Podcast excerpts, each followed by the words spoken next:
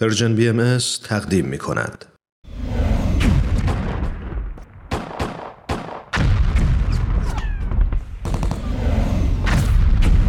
معماران صلح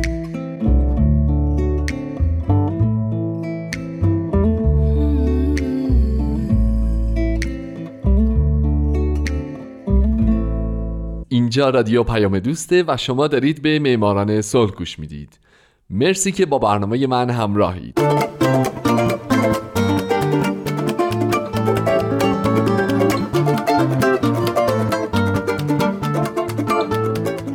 سلام به شما. به معماران صلح خوش اومدید. من در این برنامه به زنان و مردان و شرکت ها و مؤسساتی می‌پردازم که به خاطر فعالیت هاشون به نوبل صلح دست پیدا کردن.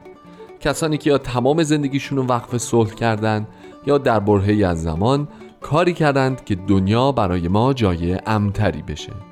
من هومن عبدی از شما می‌خوام که به معماران صلح شماره سی گوش بدید.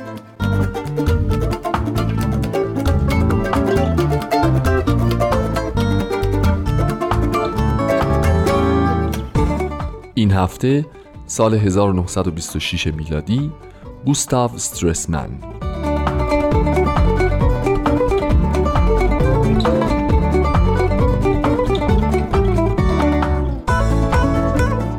گوستاو استرسمن در ده می 1878 در برلین آلمان متولد شد و در 3 اکتبر 1929 در حالی که فقط 51 سال سن داشت در همین شهر و کشور درگذشت.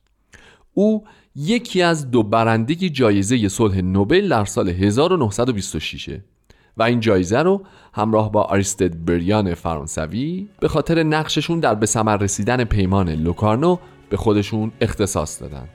اما من به زندگی بریان در هفته بعد می‌پردازم.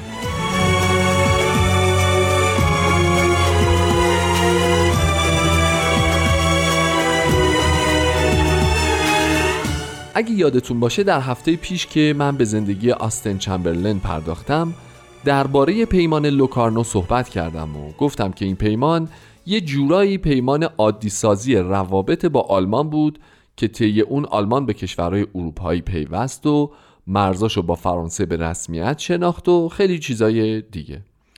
استرسمن در اون زمان وزیر امور خارجه آلمان و فرد مذاکره کننده اونها بود. اما خیلی قبل از اینها او در یه خونواده به دنیا اومد که پدرش یه رستوراندار و میخوندار موفق بود. از اونجایی که گوستاو تنها پسر خونواده بود کسب و کار خونوادگی رو دنبال کرد و در این حال با پشتکاری زیاد به مطالعه می پرداخت. بعد از دوران دبیرستان به تحصیل در ادبیات، فلسفه و اقتصاد سیاسی در برلین و لایپزیگ پرداخت و مقالات انتقادی زیادی درباره کتاب مدینه فاضله توماس مور، اشعار دی اف شتراوس، نوشته های بیسمارک و ناپل اون نوشت و منتشر کرد. همچنین استرسمن سخنگوی انجمن دانشجویان بود و جالبه که بدونین پایان نامه دکترای او درباره شغل پدریش بود. جنبه های عملی و نظری تولید و تجارت بطری آبجو.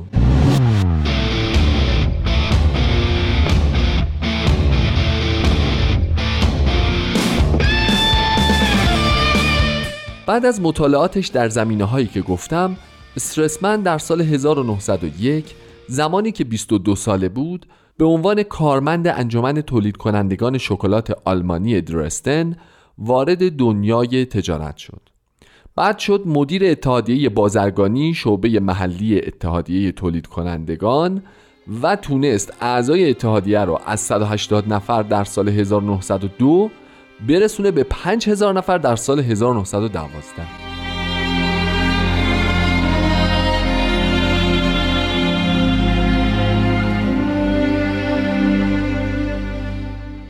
استرسمن همیشه معتقد بود سیاست و اقتصاد رابطه قوی با هم دارند و این یکی بدون اون یکی راه به جایی نمی‌بره.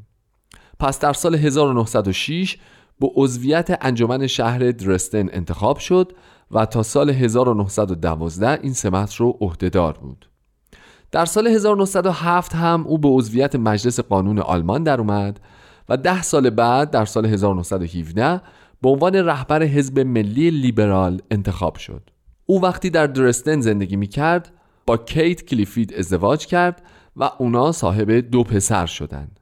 یکی از نویسندگان بیوگرافی استرسمن نوشته که عشق استرسمن به همسرش محوری بود که تمام زندگی او تمام عقل و انرژیش و تمام قدرت تمرکز فوقلادهش بر سیاست حول اون میچرخید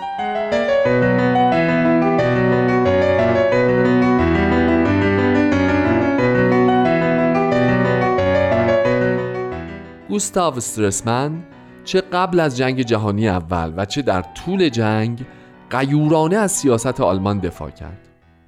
او به شدت عمل، اقتدار و انضباط معتقد بود. در اوایل سال 1907 برای ایجاد یک نیروی دریایی مقتدر به عنوان ابزاری برای گسترش و حفظ تجارت خارجی آلمان تلاش کرد. در سال 1916 از استفاده نامحدود از زیردریایی در حملات جنگی حمایت کرد و همچنین مخالف معاهده ورسای بود.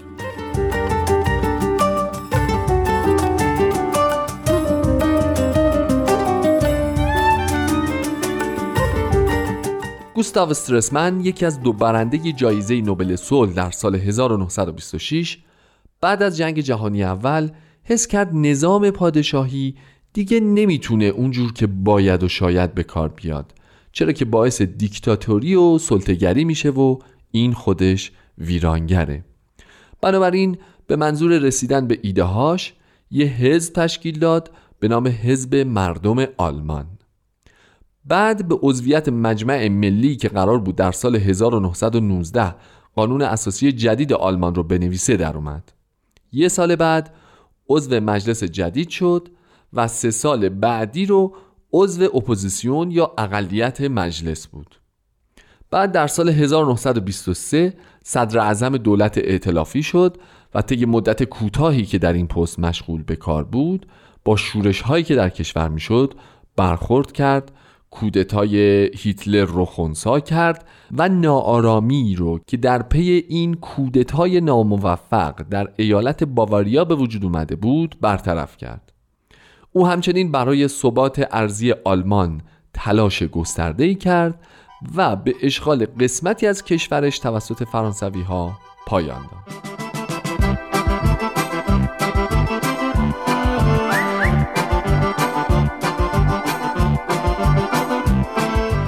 گوستاو استرسمن همه این کارها رو فقط طی مدت یک سال انجام داد و در سال 1924 جاشو داد به ویلهم مارکس و خودش به عنوان وزیر امور خارجه از طرف او منصوب شد و بقیه عمرش رو در این سمت باقی موند و با هشت دولت جور و جور کار کرد.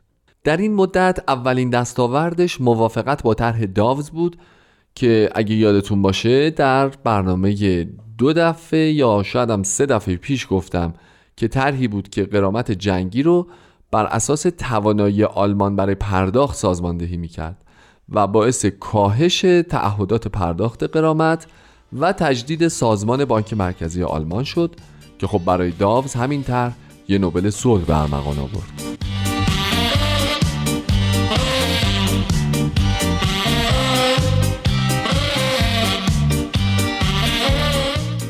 اما چیزی که باعث شد استرسمن نوبل صلح بگیره همون چیزیه که هفته پیش گفتم براتون باعث شد چمبرلن نوبل صلح گرفت. پیمان لوکارنو.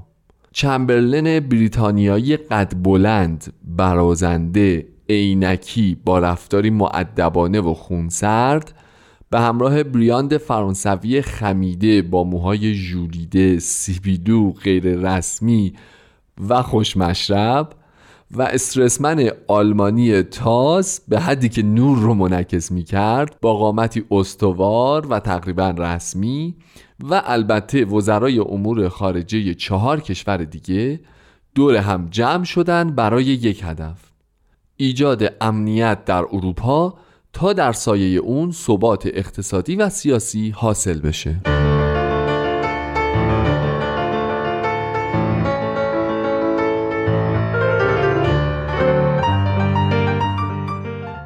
بعد از پاراف کردن پیمان لوکارنو در 16 اکتبر استرسمن خیلی سریع و با عجله به آلمان برگشت تا مطمئن بشه دولت اون رو پذیرفته.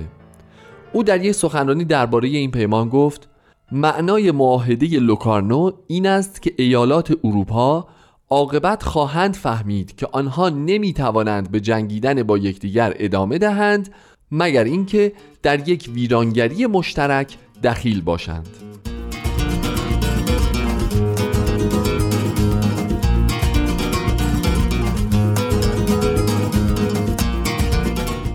بعد از به ثمر رسوندن پیمان لوکارنو استرسمند اهنامه برلین رو به منظور ایجاد روابط حسنه با روسیه در آوریل 1926 امضا کرد و باعث شد آلمان به عنوان عضو دائمی شورای امنیت در جامعه ملل در سال 1926 پذیرفته بشه. اما یکی دیگه از دستاوردهای مهم استرسمن آشتی بین آلمان و فرانسه بود و این مسئله یکی دیگه از دلایلی بود که او و آریستید بریاند در سال 1926 به جایزه نوبل صلح دست پیدا کردند. همه این موفقیت ها باعث شده بود که گوستاو استرسمن تبدیل بشه به یکی از بانفوذترین اعضای کابینه در دولت های مختلف. اما بعد از کریسمس 1927 وضعیت جسمی او به سرعت رو به کاهش رفت و برخلاف توصیه پزشکان موقعیت خود را به عنوان وزیر امور خارجه آلمان حفظ کرد اما سرانجام بیماری بر او غلبه کرد و استرسمن در اکتبر 1929 در سن 51 سالگی بر اثر سکته مغزی درگذشت.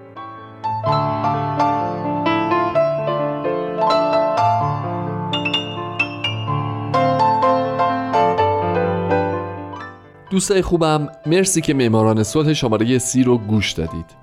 هفته بعد در سی و یکمین شماره معماران صلح می‌پردازم به زندگی آریستد بریان که یکی از برنده های نوبل صلح در سال 1926 من هومن عبدی هستم و امیدوارم شمایی که امروز یکی از شنوندگان برنامهم هستین در آینده یکی از برندگان نوبل صلح باشید. شاد باشید و خدا نگهدار.